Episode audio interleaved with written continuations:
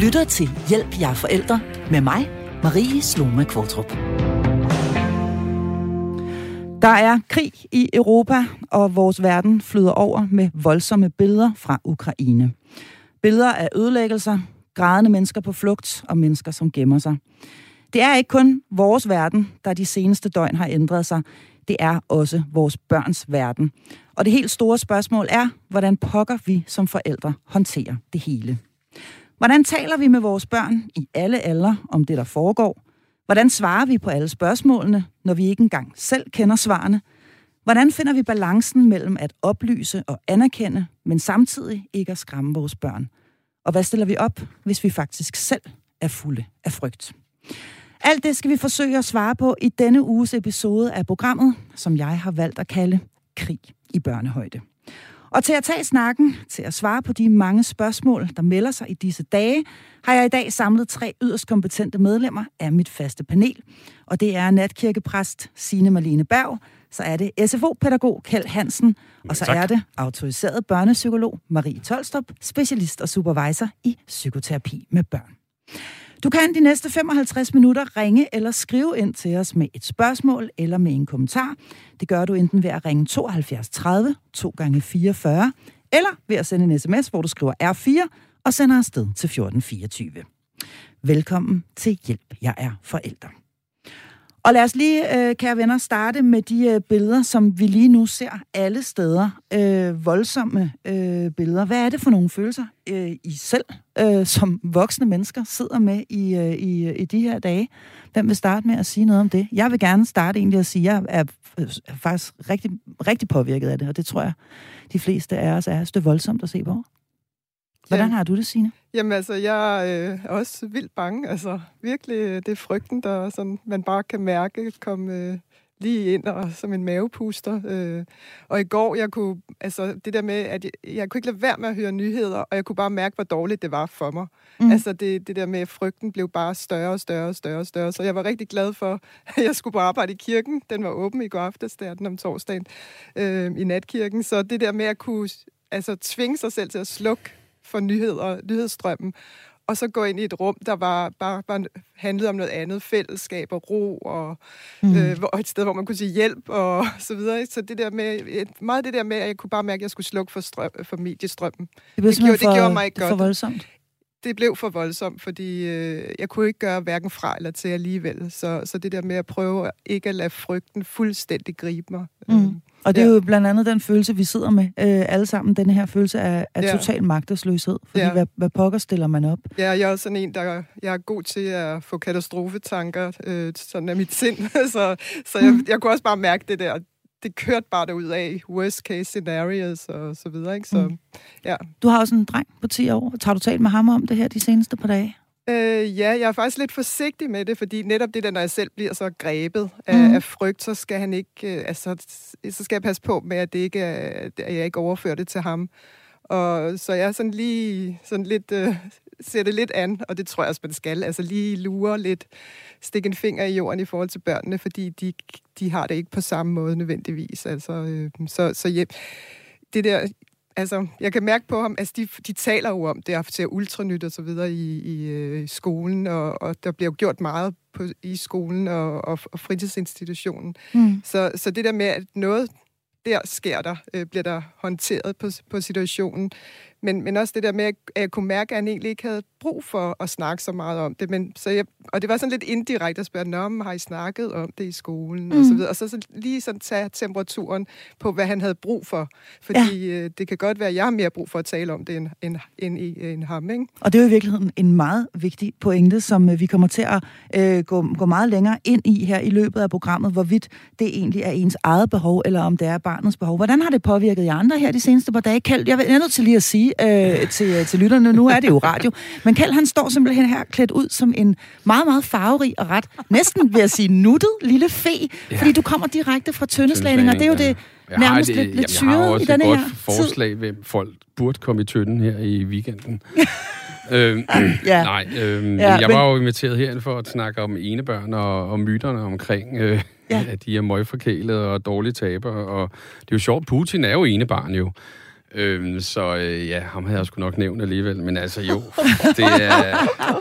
Så jeg ja. ved ikke, om den myte holder. Øhm, det er jo dybt forfærdeligt. Øhm, men hvordan jeg, har det, hvordan jamen, har det påvirket prøvet, dig? Nu står du her klædt ud, ja, og livet går videre, livet og der er tøndeslagning jeg har prøvet, Jeg har prøvet at få, altså, se alle de nyheder, jeg kan, men, men, men igen, vi ved jo også som voksne, at, at, at nyhederne, de er jo, jeg vil ikke sige, at det er fake news, men, men der er ikke nogen, der ved, hvad der sker. Og der kommer modsatrettede ting, og russerne er jo enormt gode også til at lave nogle, øh, ja, nogle fake nyheder mm. øh, lige pt. Øhm, men altså, jeg tror, jeg, jeg lukker ned fra nu af, øh, og så må vi vente og se, hvad der sker, for jeg tror ikke, der er nogen, der ved det.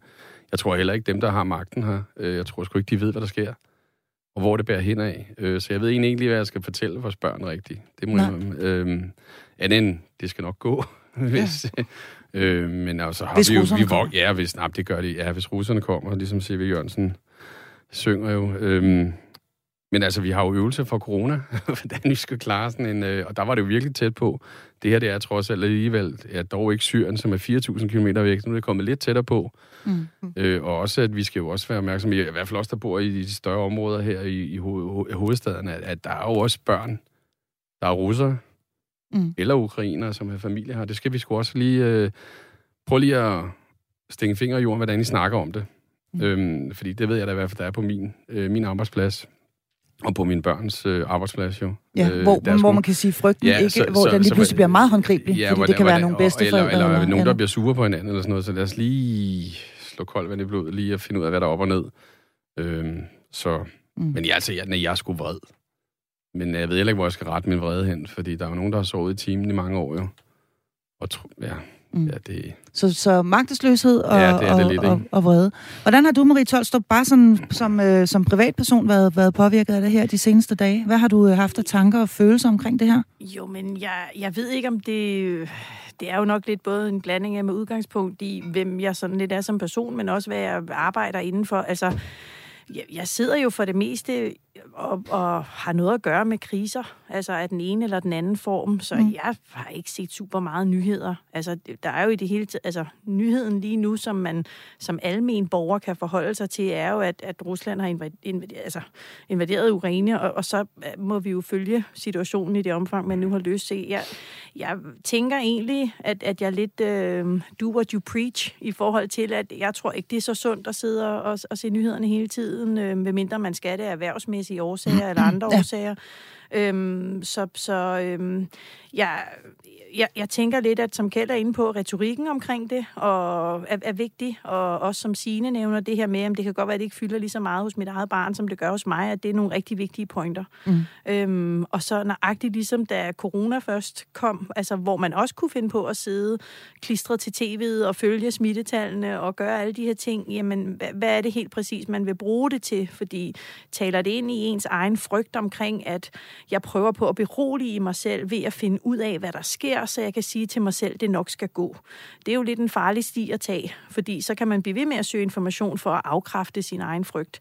Mm. Men i bund og grund er det måske bedre at lidt at, at forsøge at ligesom parkere den en smule og sige, nu er vi her, i dag er endnu en dag, livet går videre, som Kjeld siger, og, og, og så forholde sig til det, når man har behov for det, og når man får at vide, at man skal forholde sig til det. Fordi det tænker jeg da helt klart, at øh, uanset regering, så vil de jo fortælle os, hvis der hvad og hvordan vi skal forholde os til noget. Mm. Men det er jo altså ikke kun os voksne mennesker, som øh, følger nyhedsstrømmen og som bliver bombarderet af det her, både på sociale medier og i, i radio og fjernsyn og overalt jo. Det er også vores børn. Øh, og jeg har egentlig lyst til at, at, at spørge dig, Marie Tolstrup, fordi det er jo i høj grad noget af det, du ved noget om, og belært også af corona, som fyldte alt i øh, faktisk ja. næsten to år. Øh, hvad, hvad, hvad mener man så som, som børnepsykolog? Hvad mener du om, i hvor høj grad vi skal skærme vores børn øh, mod nyhedsstrømmen? Ligesom simpelthen bare sluk, luk ned og sige, hey, nu skal vi klæde os ud. Det er faste lavn. Øh, vi skal noget helt andet. Mm. Eller, skal vi, eller skal vi lade dem følge med? Altså, det er jo, vi skal altid tage udgangspunkt i deres alder. Ja. Øhm, og man kan sige, for, altså, hvis vi deler det lidt op med indskoling og mellemtrin og, og udskoling, altså, jo yngre de er, jo mindre skal de jo i bund og grund have at vide om omfanget. Og jeg vil faktisk altid tage udgangspunkt i, hvad de selv spørger om. Øhm, jeg ved godt, der er floreret nogle forskellige meninger om, at man endelig skal spørge ind til dem, og hvordan de har det, og hvad de tænker omkring det, men det vil jeg faktisk fraråde, fordi at de fleste børn, de kommer og, og, og beder om at tale om det, de har brug for eller er nysgerrige på. Og så behøver man heller ikke sætte sig ned og udfolde det. Altså, der er mange børn, der godt kan finde ud af at stille et meget bredt og nuanceret spørgsmål, uden de nødvendigvis kan rumme svaret. Så det her med, hvad er det egentlig, der sker lige nu i Ukraine? Altså, mm, det, det kunne sagtens være et spørgsmål. Lige ja. præcis. Øhm, og, og der vil jeg nok sige, hvis det var en på en, øh, altså lad os sige 6-9 år, jamen, så vil jeg sige, at lige nu har Rusland invaderet det, og der er mange, der prøver at hjælpe Ukraine og finde ud af, hvad vi kan gøre. Mm. Punktum. Mm. Så behøver den faktisk ikke være længere.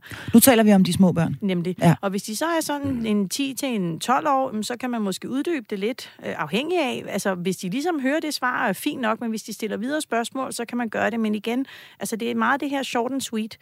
Og det er klart, at de ældre, øh, og måske også netop de 11-12-årige, men kan der komme krig i Danmark, og hvad mm. gør vi, hvis russerne kommer der? Men der vil jeg vidderligt sige, det skal du ikke bekymre dig om lige nu. Det er en voksen bekymring. Det behøver mm. du altså ikke tænke på. Og lige præcis det med de lidt ældre børn har fået en øh, mor til at øh, skrive en sms ind til os. Jeg skal sige, at du også er hjertelig velkommen til at gøre det samme. Du starter din besked med at skrive R4 og sender til 1424. Beskeden lyder sådan her. Kære panel, min 12-årige datter er meget optaget og påvirket af invasionen i Ukraine. Og jeg synes virkelig, det er svært at tale øh, noget så voldsomt ned og være trøstende, når man selv er bange. Det hele kommer oven i klimaangsten og den nu heldigvis overståede coronasituation. Hvordan bevarer vi optimismen, håbet og troen på, at mit barn går en sikker fremtid i møde? Øhm, ja. øh, og hvordan forsikrer jeg hende om, at lyset vender tilbage igen? Kærlige hilsner, Sille. Hvad, øh, her er der en 12-årig pige, ja. der er bange. Jamen helt, og det er jo helt konkret. Og man kan sige, jeg vil jo nok øh, passe på med at love, det var jo også lidt inde på i sidste uges program, at livet bare er godt. Der tror jeg også, jeg fik talt lidt ind, at nogle gange er livet jo svært og dårligt, og der er negative ting, og, og det er jo en naturlig del af det. Men, ja, sidste uge talte vi om, om, om det forfærdelige drab i Nordjylland, og, og, og det at skulle sende sine børn ud i nattelivet. Ja. Og det er jo i, i virkeligheden nogle af de samme faktorer, tænker jeg, der gør sig gældende her. At, jo... at, at børn kan blive øh, forfærdeligt bange af at høre, ja. hvad der foregår ude i verden. Og, og ja, verden er jo farlig. Og at de voksne er lige så, altså ligesom Signe også selv fik nævnt i forhold til, hvad for noget af det er min frygt, og hvad for noget af det er min barns frygt. Men, men det er jo vores voksen ansvar og vores voksen rolle, at så må vi jo gå ind og, og græde i et skab og, altså, og, og håndtere vores følelser, hvor der er plads til det, og foran vores børn og sige, prøv lige at høre, det her, det skal nok gå. Og det er klart, hvis man selv bliver bange og kommer til at reagere foran sit barn, det gør man jo, man er bare menneskelig, så siger man, ved du hvad, jeg er bare bange, men jeg får styr på det, det hele skal nok gå. Altså, man kan jo ikke love, at livet bliver langt og godt og fuld af fantastiske muligheder. Man kan godt sige, ved du hvad, det her, det får vi styr på. Det skal nok gå. Jeg lover dig, jeg fortæller dig, hvis du får brug for at vide noget. Og jeg skal nok fortælle dig, hvis du skal gøre noget anderledes. Men lige nu skal du i skole, det er faste lavn, bum, det skal nok gå det hele. Men det er jo løgn.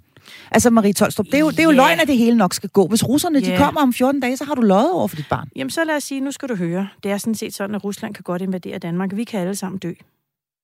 Mm. Hvad pokker skal børn bruge den her information til? Mm. Altså, ja. det kan, jeg kan på ingen måde se, at det er relevant for dem. Og det ved vi heller ikke. Det er jo også løgn. Så hvis vi går ind og, og begynder at tale om, hvad der er løgn og fakta, så handler det jo om, at børn op til en, vil jeg faktisk at påstå, altså omkring de 15-16 år, de, deres hjerner er ikke udviklet til at håndtere de her nuanceringer. De har simpelthen ikke erfaringer og viden omkring det. Så det, at de får en masse information, de simpelthen ikke kan lære på de rette hylder, det er ikke til gavn for nogen. Så kan de jo ikke sove om aftenen, så kan de nærmest ingenting, og vi ved jo heller ikke, om russerne kommer. Mm. Så der vil jeg helt klart sige, ja, der må man godt lyve over for sit eget barn. Ligesom når det er, at mor eller far er syg af cancer eller noget andet, og man siger, skal far dø? Nej, det skal han eller hun ikke lige nu, før man ved, at det er det, der kommer til at ske. Altså, så der er noget, hvor vi godt må beskytte vores børn, og det er ikke fordi, vi pakker dem ind i hvad der bomuld, for vi sender dem jo stadig afsted i skole, velvidende, at der kan ske ting og sager. Men det er noget med at anerkende, at de altså modningsmæssigt ikke kan håndtere de samme svar og nuanceringer, som vi som voksne bør kunne. Mm. Er du enig her, Signe Malinberg? Fuldstændig, og jeg synes ikke, det er løgn at sige, at det nok skal gå, fordi det ved, det, det, altså, vi ved da ikke, at det ikke går. Altså, så vi er jo der, hvor vi ikke ved. Øh, så der gælder det jo om at, at, at, at se på der, hvor der er liv og, og fællesskab og tryghed, og, og at livet kan leve, så man ikke bliver fuldstændig øh, knudet. Så, så der er det, der er det da uh, målet, hensigter, uh, hvad hedder det, målet, uh, hvad hedder det der? Der, der helliger, helliger, helliger midlet, ja. ja. Machiavelli. altså, ja. det, er jo, det, er jo, det er jo livet, der skal leves, og der, der, altså, det, er jo, det er jo så dejligt, at de kan komme til fastelavn og slå uh, tynden og så videre, altså i stedet for at grave sig ned i et hul i jorden. Øhm, så ja. jeg er fuldstændig enig. Mm. Og Kjell Hansen, altså du tager Jamen. jo imod øh, indskolingsbørn hver evig eneste dag. Du ja. står med dem rent øh, fysisk og rent altså, nu, nu er jeg i 0. klasse, ja. øh, og af de tre 0. klasse, der er ikke nogen, der har overhovedet bemærket, Altså, det er blæst helt over hovedet på dem. altså, at, at der sker noget. Og det er jo, det er jo dejligt, Ja, øh, men når det det, kommer, faktisk. så tror jeg også bare, at jeg holder til Marie helt kort, helt stille. Ja. Øhm, men altså, det bedste, man kan gøre med sit, sit barn, og også dine ældre børn, det er jo også at fortælle dem, jamen, der er ondskab i verden. Ja. Og hvad er det det bedste, vi kan gøre mod ondskab? Det er at skulle have den lige op i ansigtet, og, og, og, ja, eller gå hen og give den en krammer, for den må have det dårligt. Altså virkelig øve sig- Altså nu er øvetiden desværre, nu, nu, står, nu står det der. Mm. Så nu skulle vi jo gerne have øvet os i det, ikke? Men vi voksne bliver nødt til at hylde livet. Og blive Mm. ved med at fortælle vores børn, det er dejligt at leve. Mm. Ja. Ja, og Øh, det er jo ja. også et eller andet med, altså, jamen, Og- der er jo ja. også børn, der længe har død af sult i Afrika, og der er krig andre steder i verden. Altså, Mm. så så det, er Ja. jo, det er jo fordi, det er rykket lidt tættere på umiddelbart, at der er mange, der reagerer, men, men det, det kan jo ikke, altså, vi bliver jo nødt til at leve det liv, vi nu engang har, og så få det bedste ud af det. Mm. I Ja, til jeg er egentlig faktisk lidt interesseret i, at du bringer øh, øh, et begreb som ondskab på banen øh, her, Kjell Hansen, fordi det er jo altså noget, vores børn i den grad kender til, blandt andet fra de mange eventyr, hvor der er en ond øh, skurk ja, eller tegnefilm, alle eller hvad ved jeg. alle deres børneserier, alle de kigger på Netflix, lige meget hvad de ser streamer, så er der jo en ond person, og så er der nogen, der er gode, noget lys og noget mørke. Altså de, Præcis. Så, så, det ligger ikke så fjern fra Det ligger som ikke så gør fjern fra dem. os, som det gjorde måske for os, fordi vi ikke var... Der var det bare øh, onde Ja, stedmødre. ja, ja men det kan også være, at de virkelig er overloadet med det, så de, de, har sådan, de føler det måske ikke så meget, som vi gjorde, fordi vi blev præsenteret for det sådan kun, når vi var biografen eller et eller andet. Ikke? Mm. Øh, Så jeg ved, ja, jeg, jeg, det er lidt svært at gå ind i hovedet på dem måske, men virkelig, hvordan har de det i virkeligheden sådan med det? Altså, kan Mm. de græde på det? Men mit spørgsmål er i virkeligheden, om vi skal øh, udråbe Putin som øh, en skurk, altså som, som Men, værende ja, en... Øh, så synes er, vi er, skal han, er han ond, mor? Altså, Nej, hvad, hvad svarer jamen, vi her, Marie Tolst? Nu kan jeg se, at du står og ser tænksom ud. Er Ja. han ond? Altså, skal vi, skal vi bringe ondskaben ind i børnenes verden og virkelig gøre den, personificere den, i form af at sige, her er en mand, og han er ond. Han vil os det ikke godt, han er farlig. Altså, jeg, jeg synes, den er, den er svær. Igen kommer det an på alderen, fordi at det er jo også, hvad vil vi lære dem? Der er jo ikke noget i livet, der er så enkelt, som at der er et menneske, der er ondt. Præcis. Øhm, men igen, øhm, hvis de spørger, er han ond, så vil jeg sige, jamen han gør i hvert fald ting, som jeg synes er forfærdelige. Altså, det er nok sådan, jeg vil i talesætte det. Jeg vil i talesætte de handlinger og de valg, som der bliver foretaget, men det skal selvfølgelig stå en frit for at fortælle, at, at man synes Putin er ond, hvis det er det, man synes. Øhm, men der er jo altid nuanceringer. Øhm, og det her er jo et, et, øh, et, et meget komplekst, øh, både politisk og alt muligt andet, øh, at forstå. Så hvis man først går i gang med noget, så kan man pludselig få talt sig selv ind i mange andre ting. Altså, der, der var en, der, der så fint havde brugt som eksempel, nej, nej, bare roligt, der kommer ikke krig ligesom 2. verdenskrig. Og så var næste spørgsmål, hvad var 2. verdenskrig? Ja. Og på den måde får Ja. man, altså, Ja. Skal, ja, præcis, så den serveret, ikke? Øh, nej, men der var ligesom nogen, og der var en, der hed Hitler, og hvem, og var han og, altså, mm. og det er jo noget, man skal lære på et tidspunkt, og det lærer man også i skolen og i historie, og, og det skal man, fordi vi skal jo om alt andet muligt, helst muligt, lære så meget historien som muligt, men det skal jo serveres på en måde, som er fordøjeligt, og som de kan forholde sig til. Og selvfølgelig må børnene, børnene godt blive lidt bange, og det er jo helt naturligt. Vi skal jo ikke undgå frygt fra enhver pris, men det er noget med at få det i den børnehøjde, man nu engang kan navigere i og få noget ud af. Og der er det altså meget, meget forskelligt, øh, hvad man er klar til at høre. I øh, programmets øh, Facebook-gruppe nåede jeg lige at skrive lidt øh, her i morges, øh, i forbindelse med, at vi altså sadlet om og nu beskæftiger os med krig i børnehøjde. Og her er der en mor, der spørger, Hvordan snakker man med små børn om det? Jeg har en datter i 0. klasse samt et børnehavebarn på 4. Så værsgo, hvad siger I til det her spørgsmål? Kjell Halsen, hvad vil du gøre? Nu står du med børn i lad 0. være- klasse hver dag, så det kan meget hurtigt blive Ja. meget aktuelt for dig, at de rent faktisk altså, spørger, hvad foregår på, altså, fordi der er langt spring fra 0 til 4. Så hvis en 4. klasse spørger, Nej, et, et barn på 4. Altså På et børnehavebarn på 4 og et barn i 0. klasse. Det vil sige, de så er tror 4 jeg, og vi 6. snakker Ikke? om fastelavn i stedet for. Ikke? Altså, jeg, der er ingen grund til at begynde at, at netop nævne, der er krig dernede jo. Nej, men hvis nu, øh, nu, Fordi- nu, nu ved jeg ikke om... om Altså, altså, gik lad, forbi news på skærmen. Jamen eller lad os, nu, øh, lad os nu sige, at de selv spørger om noget. For eksempel kan jeg øh, tilføje, at min søn, øh, som går i børnehave, skal i 0. klasse her til, øh, til sommer. Han, øh, han spurgte i går, kan der komme krig i Danmark, mor? Mm. Og man kan sige, det er jo meget, øh, tænker jeg, øh, typisk Ja. for et barn i den alder. Det bliver meget konkret. Mm. Kan det Ja. komme herhen også? Og så vil jeg sige, ja, det kan der godt, men det gør der ikke. Nej, fordi mm. vi, vi er rigtig gode til at snakke om tingene Vi er vildt gode til at slås. Ej, Ja. det vil Ja. jeg ikke sige. Jeg vil sige... Men når vi er gode til at og måske også at snakke om tingene, i stedet for at begynde at slås. Jamen, jeg tror bare, jeg vil holde punktum der og sige, Ja. ja, jamen, det gør der ikke. Hvorfor? Jamen, fordi vi taler om det, og så Ja. finder vi ud af det, som Mm. Kjeld siger. Ikke? Altså, det, så vil jeg lukke den. Og kom, nu skal vi hen og se Paw Patrol. Altså, det, der må man godt lige aflede og lige komme videre i forhold til det. For selvfølgelig skal man anerkende det, men man skal heller ikke sætte sig ned, kigge dem dybt i øjnene øh, og, og, og udpersonere det her. Især hvis man kigger på, hvordan ens hverdag normalt normalt er skruet sammen. Har man normalt tiden til at sætte sig ned og kigge sit barn dybt i øjnene og tale med det om alverdens både positive og negative ting, så er det noget andet. Men vi har som forældre tendens til, at vi kommer styrtende ind ad døren, og hej lille Ole, hvordan var din dag? Nå, den var god, fint, løb ud og mad. Nå, hej lille Ole, hvordan var din dag? Den var helt forfærdelig. Nå! Så sætter man sig ned, så tager man tiden, så taler man i øjenhøjde. Og der skal vi passe på med, at det ikke kun er, når det er alvorligt og trist og forfærdeligt, at vi gør det, men at vi også nuancerer det. For ellers så skaber det også en lidt misforstået altså alvor i dem nogle gange. Så det, du i virkeligheden også siger her, Marie Tolstrup, det er, at ved mindre børnene selv spørger, Ja. ja. så lad for guds skyld være med Ja, at sige, nu vil jeg faktisk godt have, at vi alle sammen sætter os ned omkring bordet her, Ja. for nu skal vi Nu skal tale, vi tale om om Ukraine. Ja. Øh, og værsgo at sætte op i trip-trap-stolen, fordi nu skal du nemlig bare høre her, hvad der foregår. Det er Øh, ligesom... Mor har lavet plancher. Øhm, Der skal vi ikke hen. Nej, og det er jo lidt ligesom, når mor og far skændes. Ved mindre lille Ole siger, hvorfor skændes I? Så går vi jo ikke hen til ham bagefter og siger, nu skal du høre. Mig og far, de har haft et kæmpe skænderi. Ja, vi diskuterede vores Ja. ja. realkreditlån. Præcis. Renten, der Og falder. han, og han sidder der og har det fint, Ja. lille Ole. Ikke? Altså, det, det er irrelevant, og det er en, ofte i den bedste altså, mening og intention, men det er faktisk ikke vigtigt. Og det er vores behov som forældre meget mere, end det er barnets. Så det er I for så vidt fuldstændig enige om, at ved mindre børnene selv kommer og, øh, og, og stiller spørgsmål, så er der ikke nogen grund til at, øh, at, øh, at tage det op. Vi skal tale lidt om, hvordan vi taler med de ældre børn om det, og det skal vi altså nu. Du lytter til Hjælp, jeg er forældre. Ja, og jeg har altså en samling af helt øh, fantastiske, faste paneldeltagere med mig her i studiet. Det er natkirkepræst Signe Malene Berg, så er det børnepsykolog Marie Tolstrup, og endelig er det pædagog Kjeld Hansen. Og vi taler altså om, hvordan man øh, taler med sine børn om krig, om denne her øh, forfærdelige situation, der er her i Europa lige nu. En helt ny situation for os alle sammen, som vi alle sammen lige skal finde ud af at lande i og, øh, og forholde os til. Og vi har lige været omkring det her med de mindre børn, og det her med, at der ikke er nogen grund til egentlig overhovedet at tale om det, ved mindre de kommer til os. Nu skal vi tale om de lidt større børn. Øh, vi havde en sms før, jeg ved egentlig ikke rigtigt, om jeg synes, vi fik svaret Sille ordentligt, men her var der jo altså en 12-årig datter, som var meget påvirket af situationen her.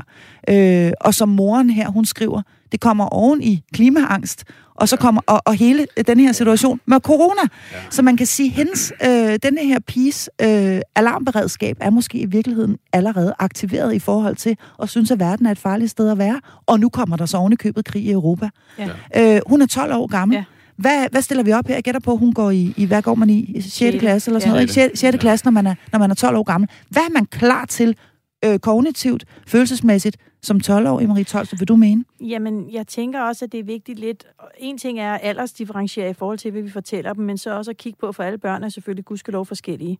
Har man et barn, som har tendens til at bekymre sig en lille smule mere end de andre, mm. en, der lidt har antennerne ude i forhold til netop, hvordan går det med klimaet, hvor mange coronasmittet er det, er jeg i fare for det, og det her så kommer oveni. Det er jo sådan noget, vi inden for angstforskningsverdenen, altså en, en udløsende faktor.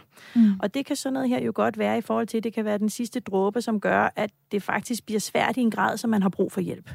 Og det er klart, der skal man som forældre være opmærksom på, okay, går det nu ud over altså ens funktionsniveau? Er det noget, der påvirker mit barn i en grad, så han eller hun som 12-årig ikke kan sove alene, ikke kan tage afsted i skole, uden at de bliver kørt, og helst skal hentes, for de vil ikke være alene i SFO eller klub er det jo, eller, altså de, de her ting.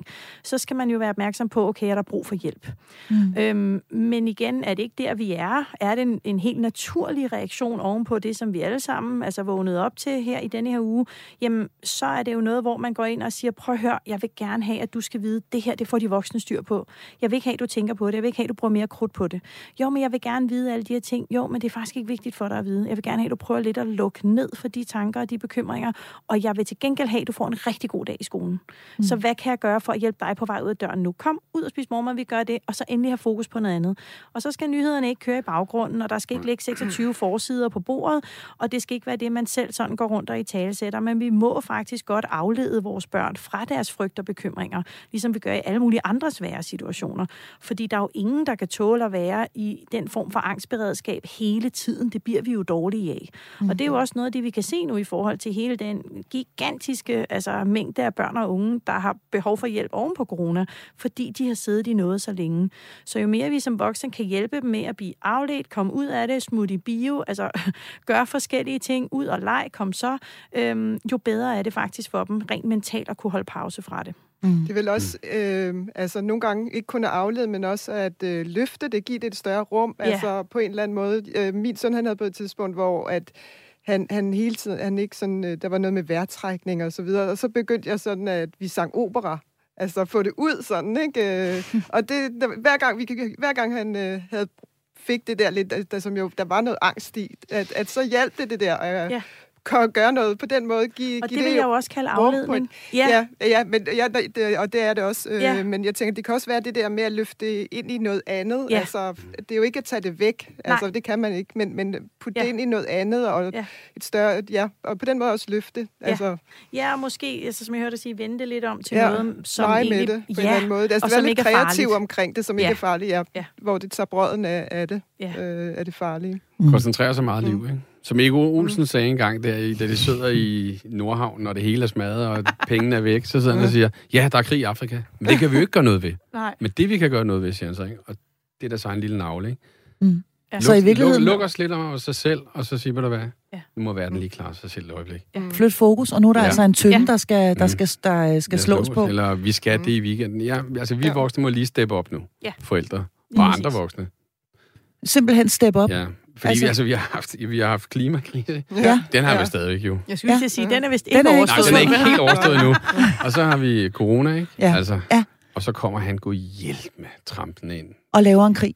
Super ja. timing. Jamen, det er jo voldsomme ting, ja, ja. Kjeld. Og for nogle, for nogle af de små lige, børn har det også fyldt meget. Altså, for, for de selv også, jeg tror, at vi alle sammen vi var angst af corona. Ej, oh, ja. shit, hvad er det for noget, det her? Ja. Og vi vidste det jo ikke, og det var ikke influenza. Nej. Til dem, der tror det derude, det er det altså ikke. Nej. Øhm, det vil jeg gerne slå fast. Ja. øhm, øh, hvad hedder det? Og, og nu kommer han, og, men det, det er sgu håndgribeligt. Vi kan sige, der kommer ikke krig i Danmark. Altså, Nej. det bliver allerhøjst lidt høje benzinpriser, og alle os, der har gasfyr, vi sidder og river os lidt i håret, er pisse sure. Mm. Øhm, men, men det gør der ikke. Men, men for ungerne, og især hvis der er nogen, der er, er, er ja, jeg ved ikke, skrøbelig, følsom yeah. eller sådan noget, yeah.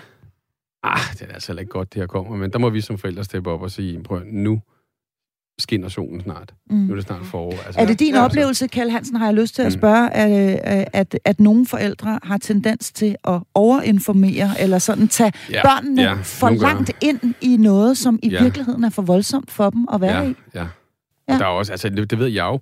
Jeg ved jo, hvad børnene spiller. Ja. Øh, altså, Playstation, no, altså ja. jeg er 0. klasse, og jeg ved også godt, hvad 3. klasse får lov til at spille og se. Og jeg bruger jo tid derhjemme, ikke kun på grund af min egen dreng, der er 12, og en anden er lille 7, og, og, og altså, hvad er det, der er på YouTube? Ja. Ej, mm. der er så meget lort. I ja. tror, det er løgn. Altså, mm. prøv nu at komme på nettet. Jeg synes, forældre skal på nettet, og de skal øh, snakke om kildekritik, og det gør man også mm. i skolen, i hvert fald, når man er 12 år. Og der kan man den mor i hvert fald godt sige til den pige, prøv at høre, hvis du endelig vil se, så skal vi virkelig være kritiske, hvad vi, vi ved. Mm. Og nu ved jeg tilfældigvis, for jeg altså, har også uh, teenagepiger derhjemme, ja. og TikTok er jo en kæmpe spiller, for eksempel og lige nu. der sker ting og sager lige nu. Ja. Og det er rimelig ufiltreret, øh, ja. det, der, ja, ja. Det, der, det der kommer og ud Og de har jo et kæmpe TikTok. ansvar, men dem har vi jo prøvet at stille til ansvar, altså Facebook og sådan noget, og de snakker jo bare udenom, mand. Mm. Altså, money, money talks, bullshit walks, altså det er det jo. Pengene jo, og det er jo altså, vores ansvar som ja. forældre. Altså, det er så må vi lukke ned for ja, det. Ja, for jeg tænker, ja. det er os, der giver dem en telefon i hånden, en ja. iPad i hånden, og åbner for internettet og alt muligt andet. Og det, det er jo lidt den der fine balance mellem, at de skal hygge sig og have det rart, men man skal også, altså jeg har lidt den der regel med, inden man giver sine unger et spil, så skal man spille det med dem. Ja. Simpelthen for at se, hvad er det, der foregår, hvad er det, der sker, og hvad, og hvad er det egentlig for noget. Og, og, og det samme med YouTube og TikTok og alle de sociale mm. medier. Altså, så skal du selv have en konto. Du skal selv gøre dig umage for det, fordi der er for det første en, en retorik, men ikke mindst billeder og, ja. og ting, som slet ikke er aldersvarende. Mm. Altså, og, og tit, når vi taler om bare sådan noget som YouTube, man skal faktisk være 12 år. Altså for at be- bevæge sig rundt inde, inde på YouTube. Og 13 skal man være for at få en, øh, en, en, En Instagram. en, en Instagram eller en. TikTok-konto, skal man Men, faktisk men det bliver jo 13. ikke tjekket. Nej, Nej, det gør det det nemlig bliver ikke. tjekket, og, og derfor så, så tror jeg også, at nogle forældre kommer til lidt at, at glemme, når, når alle de andre har det, så skal du selvfølgelig også have det på grund af det sociale, og det er fint nok at, at tænke i de baner, men hvad er det, man åbner op for? Og, Mm. og have en, en snak på klasseniveau og simpelthen sige, okay, hvad vil vi her i vores klasse? Mm. Øhm, og der, der havde vi i hvert fald en, en rigtig fin snak i en af vores ungers klasse, hvor det blev vedtaget blandt forældrene, at der er bare ikke nogen, der skal have mobiler med i vores klasse. Og det, det blev simpelthen en forældrebeslutning og en voksenbeslutning, og så er det jo smadret nemt, for så er det sådan, det er. Mm. Og det er klart, det er ikke alle klasser, der kan nå frem til det, men, men der er noget i det, hvor at, at det også bliver lidt nemt at, at selv komme videre i sin hverdag, så længe de sidder foran en skærm. Fordi så er de ikke omkring benene på en og med mange forstyrrende spørgsmål, og så tænker de i hvert fald ikke umiddelbart mm. På Ukraine. Nej. Afhængig af, hvad de selvfølgelig sidder og ser. Ikke? Ja, lige Men, præcis, fordi, og det er jo netop der, hvor det, man kan sige, det er fuldstændig umuligt for os at styre, hvad det egentlig er, der vælter ind i hovedet på dem. Øhm, og, og det er jo selv helt ned til øh, øh, bitte små børn, som rent faktisk ja. øh, kan, kan, kan se øh, ting, som er alt for voldsomme øh, for dem. Vi skal lige tilbage til de lidt ældre børn igen, og til en øh, mor, som skriver inde i programmets Facebook-gruppe. Facebook-gruppe. Jeg har en 16-årig derhjemme, der er så bange på grund af hele situationen i Ukraine. Herhjemme er angsten bundet op på, om der kommer krig her. Har vi råd til mad, varme osv.? Og så skriver hun, Liva og jeg glæder os til at lytte med, og måske kan det give lidt ro i maven. Hvad skal denne her øh, mor, Livas øh, mor, øh, stille op? Altså, øh, hun er 16 år gammel, øh, og, hun er, og hun er bange. Ja, og, og det er jo igen, der er, der er også et eller andet naturligt element i at, at være bange lurer her. Altså, mm. der, der er også noget af det, der er vigtigt at kigge på. Der er mange forskellige reaktioner. Nu står vi for eksempel også lidt og, og joker med nogle forskellige ting, og det er også en helt naturlig reaktion, når man hører om ting, der er voldsomme. Og man kan sige, lige i det tilfælde, der reagerer hun ved frygt og ved angst, som er igen enormt naturligt. Men det er altså vigtigt at fortsætte sin hverdag. Komme ud af døren, komme i gang og, og få sit fokus hen på noget andet. Fordi hvis man vælger at sidde derhjemme, fordi man er bange, mm. så kommer man for det meste til faktisk at sidde og følge med i nyhederne. Eller kommer til at sidde og kigge på, hvad der ellers sker, og holde sig lidt opdateret. Så egentlig får man suget sig lidt for meget fast på det, som man egentlig ikke bør kigge meget mere på, for det lyder som om, det allerede fylder for meget. Så det er faktisk vigtigt at komme afsted, fortsætte din hverdag, prøv at lade være at tale så meget om det, fordi det, vi taler om, det er det, vi tænker på. Mm. Og på de her konkrete spørgsmål, som denne her øh, pige, Liva, altså øh, stiller omkring det her med, jamen har vi så råd til mad, og hvad med varme, ja. Og så videre. Altså, Det de er her en meget... bekymring. Okay. Altså det, selv hvis du er 16, så længe du bor hjemme, ved mindre du betaler husleje, betaler ind til alt det andet, så er det altså en voksen bekymring. Og det må man godt sige, det skal du slet ikke bekymre dig om. Det finder jeg ud af. Er I enige? Øh, Ja, altså jeg tror, ved 16 år, så vil jeg nok sige, altså også være sådan, altså kunne tale lidt mere om det, måske at sige, at det er ikke realistisk, altså det kommer ikke til at ske, altså øh, vi skal nok øh, få varmen og så videre, altså tale så lidt lavpraktisk realistisk om det, ja, jeg vil nok gå lidt længere ja, ja. Hvorfor, Signe Marleneberg? Altså, hvorfor, øh, hvorfor vil du det sætte flere, flere jo, ord på så her? Det der, det, igen, det kommer jo an på det enkelte barn, men, øh, men det der med, at hvis man får det ned i noget hverdagsagtigt og noget realistisk, øh, så kan det hjælpe til, at, at øh, bekymringen ikke bliver større.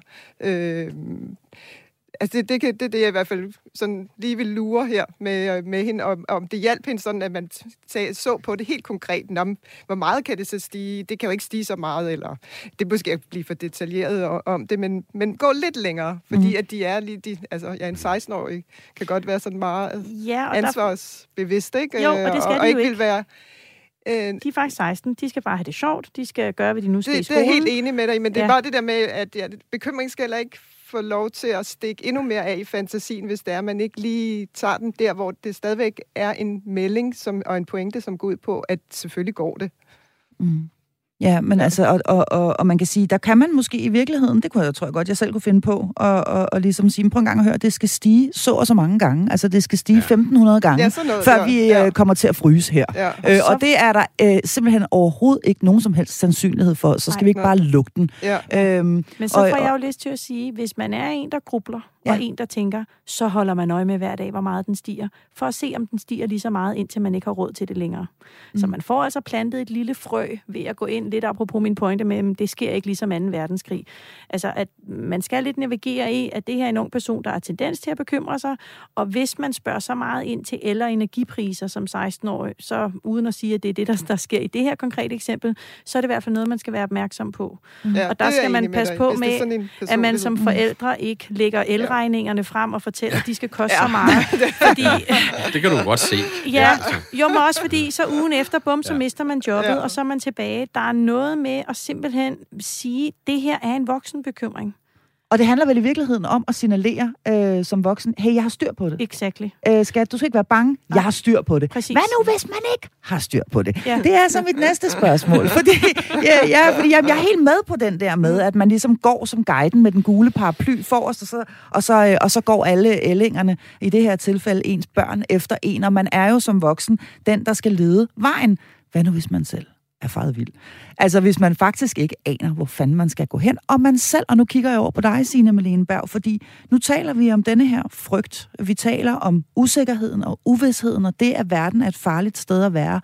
Jeg ved, at du kan relatere til det her med at blive angst. Det startede du også med at, at, at sige, da vi øh, åbnede programmet her, at det simpelthen kan føles enormt overvældende, og man kan blive enormt ked af det og bange, selvom man er et øh, øh, særdeles voksent menneske. Hvad stiller vi op, øh, når vi selv er bange, og, og vi samtidig skal gå med den gule paraply? Altså, der er enormt meget øh, øh, øh, sådan mod til at leve, der kan opstå af, at man slipper kontrollen. Og, altså simpelthen erkender, at livet er fyldt med fare og øh, smerte, og døden findes. Øh, altså alle de der negative øh, vilkår, øh, som vi ikke vil have, livet består af. Så det der med simpelthen at sige, jamen det findes. Mm. Det, det kan faktisk gøre, at med al den energi, man prøver på, ikke at ville se på det, og ikke vil erkende det, øh, kan bruges til så at se, hvad er der så af liv, når nu livet er så farfuldt, øh, som det er. Så det der at slippe kontrollen, og at acceptere, at livet består af ting, vi ikke er herre over. Mm. Øh, ikke kan mægte. Altså, øh, du så jeg bare lige på, på, på øh, en af overskrifterne, var en, en ung fyr på Radio 4, der på forsiden, øh, hjemmesiden, øh, at, at nu, nu ved kun Gud, hvad der skal ske, stod der, ikke? Han var på flugt.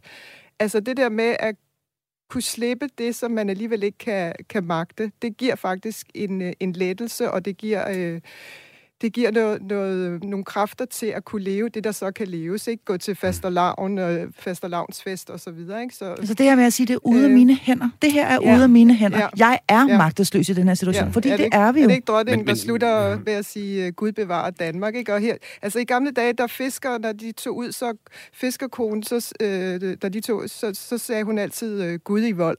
Mm. Øhm, Og det er vel Og- den her sådan, Jesus take the wheel, som man hører Ja, sådan på det Og engelske. det, det, ja. og det giver faktisk, øh, der er sådan en, en bøn, som øh, sindsrobøn hedder den, som øh, nu har vi i natkirken øh, 12-trinsgruppe, altså anonyme øh, alkoholikere, anonyme, anonyme narkomaner og så videre, ikke?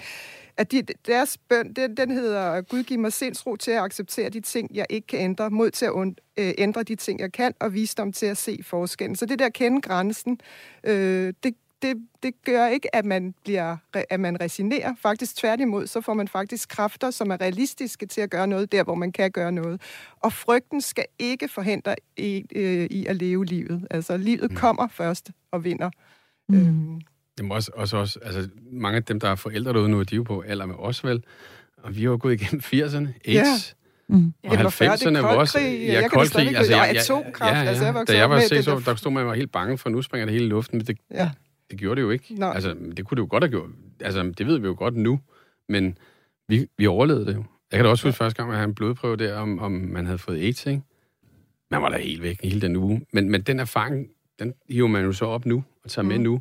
Det skal sgu nok gå, altså. Ja. Vi har nogle skjulte ressourcer og, og kræfter og, i os. Jamen også seriøst, det der siger, Ja. men solen den står op i morgen, hvad Ja. enten du er her eller ikke er her. Mm. Og der er en tynde, der skal slås ned. Ja. Øh, Altså, øh, lyset no, kommer- no matter what. Ja, Ja, ja, det, det no matter lyset kom, viser Ja. sig på de mest uventede Mm. steder. Det er noget, man ikke selv vidste, at det var der, det Ja. viste sig, Ja. men det, så, det så, viser så, sig. Så prøv lige at, at gå tilbage.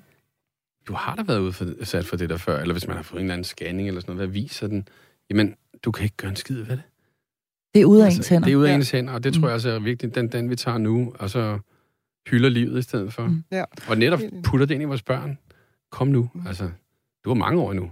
Mm. De bliver jo de bliver jo 120. Ja, vi skal sgu ikke dø lige altså, forløbet. Ja. Men, men, men det er også det, så, så det der med os voksne, der står her, øh, altså kom nu, I, I har altså været i den situation før. Nu er, det, nu er det tid til at lige grave den frem igen. Mm. Men jeg er lidt interesseret i, i hvor høj grad, mi, øh, fordi ja, altså, det må jeg bare sige, øh, også for min eget vedkommende, at det påvirker os jo som voksne mennesker, det her, der foregår lige nu i verden. Ja, det er øh, noget af det, der påvirker mig mest, det er faktisk at se de her mennesker, som sidder og ikke ved, hvor de skal gå hen. De sidder og Mm. gemmer sig nede i kælderrum eller nede i metroen, og har, øh, har deres børn omkring sig, og aner ikke, hvad morgendagen øh, bringer. Det er voldsomt at se på. Det er ikke ret langt væk. Må vi gerne Øh, må vi overhovedet gerne være påvirket af det omkring vores børn? Må vi gerne sige, Marie Tolstrup, nu kigger jeg over på dig, må vi gerne sige, ja, øh, det er helt forfærdeligt, det der sker? Jeg vil nok ikke sige det til en øh, nulter. Nej. Altså, det, det vil jeg Det ikke. vil jeg heller ikke. Øhm, og jeg vil, jeg vil i det hele taget passe på med, at igen, der er forskel på børn. Har man børn, der bekymrer sig lidt, er lidt ængstelige, har tendens til at have antennerne ude og lægge mærke til, at nu er der krig, og ved det måske, inden man selv vidste, så vil jeg nok prøve at lade være. Egentlig bare fordi, hvad, hvad, hvad kommer der egentlig ud af det? Øhm, I forhold til at skulle samle op på det. Jeg synes, mm. det er det, man har partnere, venner, kollegaer til. Mm. Det har man altså ikke sine børn til. Øhm, altså børn, selv, selv, hvis, altså, selv det der med, når man bliver ældre og er vores alder, altså, så er det jo ikke rart at se ens voksne forældre bange. Nej. Altså det vil det jo aldrig være. Og, og, og lige nu og her, der ved vi altså ret lidt. Så det er jo også, der er ikke noget konkret at holde sig til. Så det er også noget med at sørge for at aflede sig selv og holde øje med, at man ikke sidder der helt fast forankret, ligesom med coronatal. Nå, nu er der to til. Og, altså det, det, man kan ikke bruge det Ja. ja. til noget. Fordi det vil opsluge så meget af ens liv og ens hverdag, at jamen, altså, livet skal leves, mens vi har det. Mm. Og, og, og det er jo lidt det, at, at, at vi også bliver nødt til at være i. Men hvis man selv, apropos lidt, som jeg også sagde med både ung og barn, oplever, at det her det er simpelthen for meget, så bør man få hjælp. Mm. Altså, så bør man egentlig få hjælp til at håndtere den frygt, det, det sætter i gang, hvis det bliver for meget og fylder for meget. Mm. Og hvad hvis øh, det fylder for meget hos øh, en selv? Altså, øh, skal Ja. man så gøre som, øh, som Signe, og som jeg i øvrigt tror, jeg vil tage til efterretning også, nemlig det der med at sige, nu lukker jeg lige ned. Nu tager jeg lige et par dage øh, uden, Ja. øh, eller, eller, eller hvad, Jamen, hvad det vil jeg da bare sige. Ja. Ja. det vil jeg egentlig gøre. Altså, nu er jeg jo ikke øh, voksenpsykolog, men det, det vil jeg da altså, råde til umiddelbart. Fordi hvad er det, du tjekker efter, hvis det ikke er dit job? Altså, jeg har jo egentlig overhovedet ikke, jeg kan ikke huske, hvornår jeg sidst til nyhederne. Jeg læser det egentlig mest. Jeg synes, det, det er jeg mest til. Og det gør noget andet, altså, end, end de der billeder, øh, som man får ind på nethinden. Og, og, og det er også en nemmere måde at sortere i det på. Øhm, men selvfølgelig, hvis man skal holde sig opdateret, så kan man jo sagtens gøre det, men man behøver faktisk ikke gøre det hver dag. Mm. Altså, Og modsat under corona, hvor vi jo sad hjemme meget af tiden og Ja. havde altid i verden, så kan man ja. Sige, nu, øh, nu, er, nu er Danmark øh, lukket op igen, fuldt øh, lukket op, og vi må gerne gå ud, og der er åbent rundt omkring alle mulige steder, så ingen grund til i virkeligheden at sidde øh, cleanet til, øh, til skærmen øh, derhjemme. Jeg kunne godt tænke mig, øh, her hvor vi jo altså desværre nærmer os programmets afslutning, kunne jeg godt tænke mig sådan at forsøge at samle lidt sammen, altså hvis vi skulle give nogle, nogle, øh, nogle sådan helt konkrete råd øh, til, øh, til de øh, forældre, som, øh, som lytter med. Øh, hvad, hvad, skal, hvad, hvad, hvad skal de råd så være? Altså, hvad, hvad skal vi gribe ud efter her? Der er ikke nogen som helst tvivl om, at øh, det første, det må være, at øh, de helt små, de skal ikke have præsenteret information, som de ikke selv har bedt om eller øh, spurgt efter. Det er vi enige om, ikke? Altså, vi skal ikke øh, lave det her famøse møde, hvor vi sætter familien ned og siger, nu skal vi altså tale om øh, Ukraine. Hvad, hvad griber vi mere ud efter, hvis vi ligesom skal lave sådan en, øh, en top 5 over de, øh, de, de bedste råd lige nu og, øh, og her? Hvad, hvad vil I sige? Jamen, hvordan man også selv taler om det derhjemme. Øhm, altså, fordi vi kan godt lidt glemme nogle gange, når vi går også voksne og taler, og så kører der lige nogle nyheder i baggrunden, mens vi laver mad, og man står og taler om det med sin partner, eller, eller et af de store børn måske, som er i 20'erne, eller hvad ved jeg, og så sidder der en lille en med store ører og lytter efter. Mm. Så det kan man også med fordel være opmærksom på. Øhm, og så tænker jeg egentlig mere, at, at hvis det er, der bliver talt om det, og, og der er forskellige reaktioner, normalisere de her reaktioner, som jeg også var inde på. At der er nogen, der kommer til at grine, og der er nogen, der kommer til at lave jokes, og, og der er mange rigtige måder at reagere på, når man er bange. At det også er helt normalt.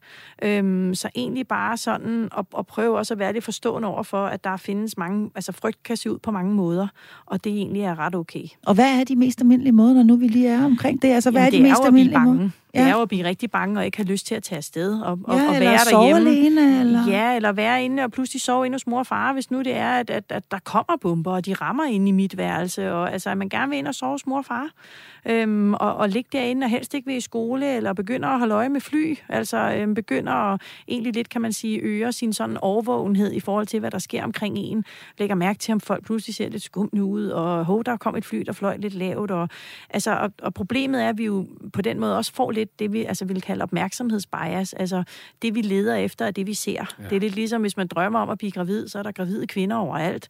Eller mere banalt, hvis man drømmer om en, en uh, sort håndtaske, så er den gud hjælp med os overalt. Ja. Så det, vi har vores opmærksomhed rettet mod, det er det, vi ser. Så der er en naturlig reaktion nu og her, hvor man kan blive bange og ængstelig, og hvor man skal prøve at navigere i den ved faktisk at flytte sit fokus og, og gerne egentlig aflede sig selv lidt, hvis man føler, man sidder fast i det. Mm. Så det må være øh, råd nummer, nummer to i hvert fald. Altså, lad være at tale med børn, hvis ikke de selv øh, stiller spørgsmål. Afled gerne øh, og, øh, og flyt øh, børnene så også ens eget fokus et, øh, et andet øh, sted hen. Øh, hvad så, hvis vi øh, har det her barn, som faktisk gerne vil ind og ligge i mors seng?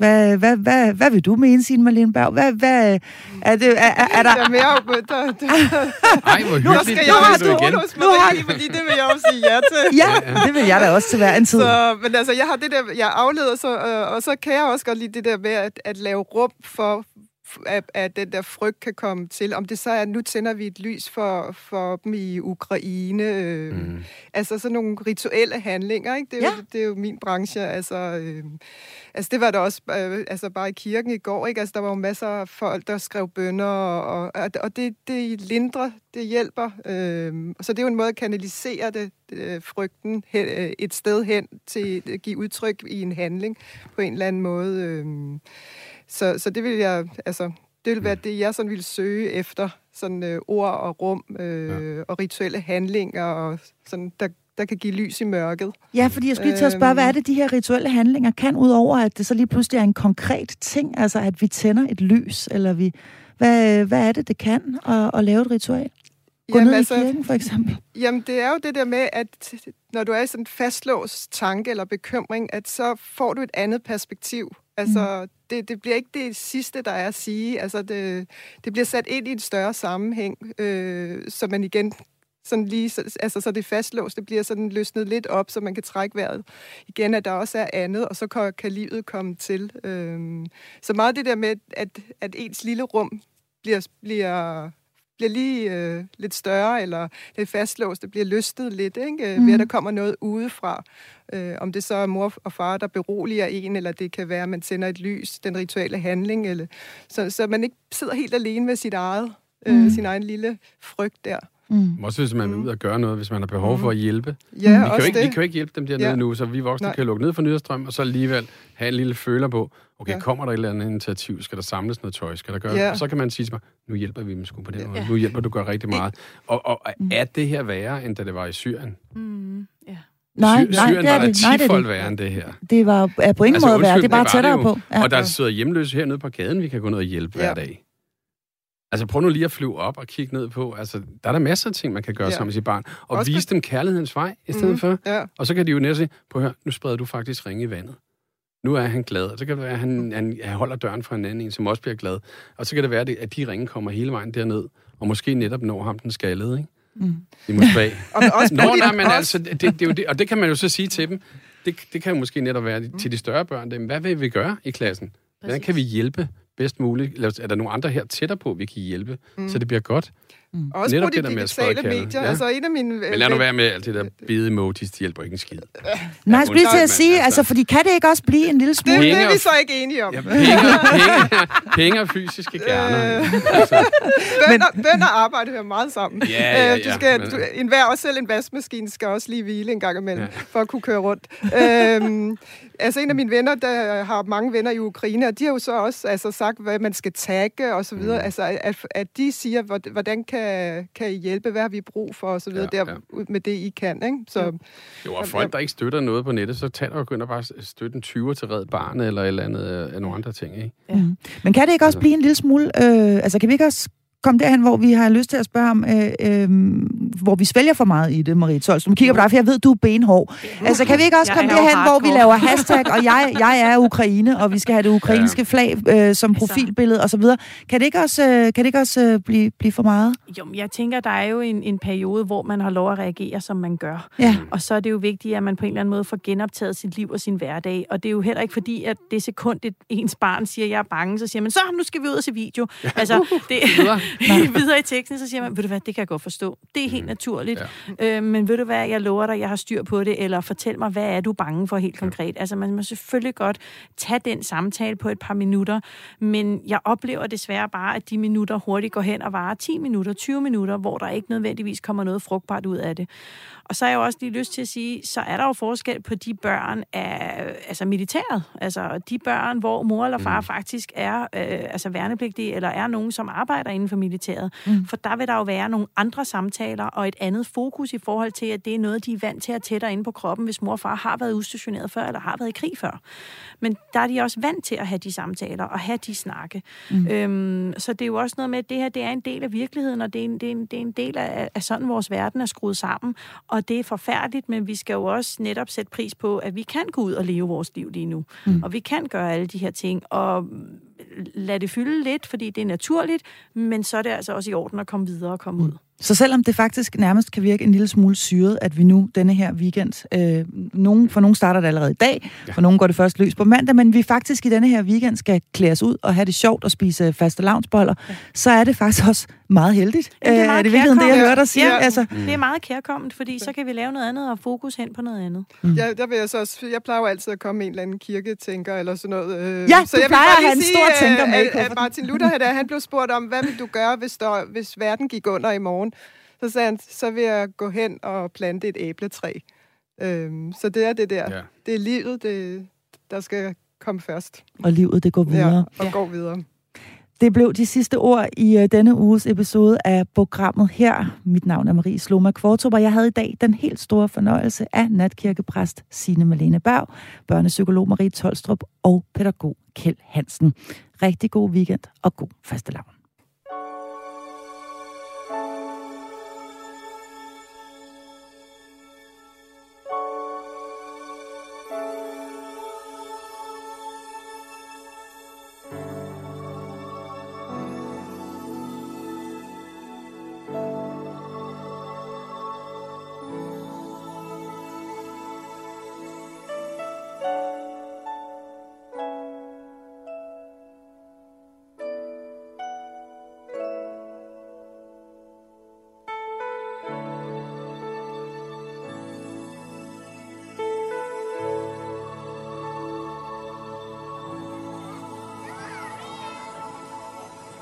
About um, the generations and to say we want to make it a better place for our children and our children's children so that they they they they know it's a better world for them and think they can make it a better place.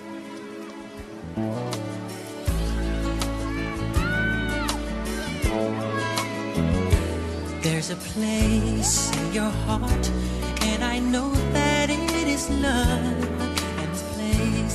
Much brighter than tomorrow. And if you really try, you'll find there's no need to cry.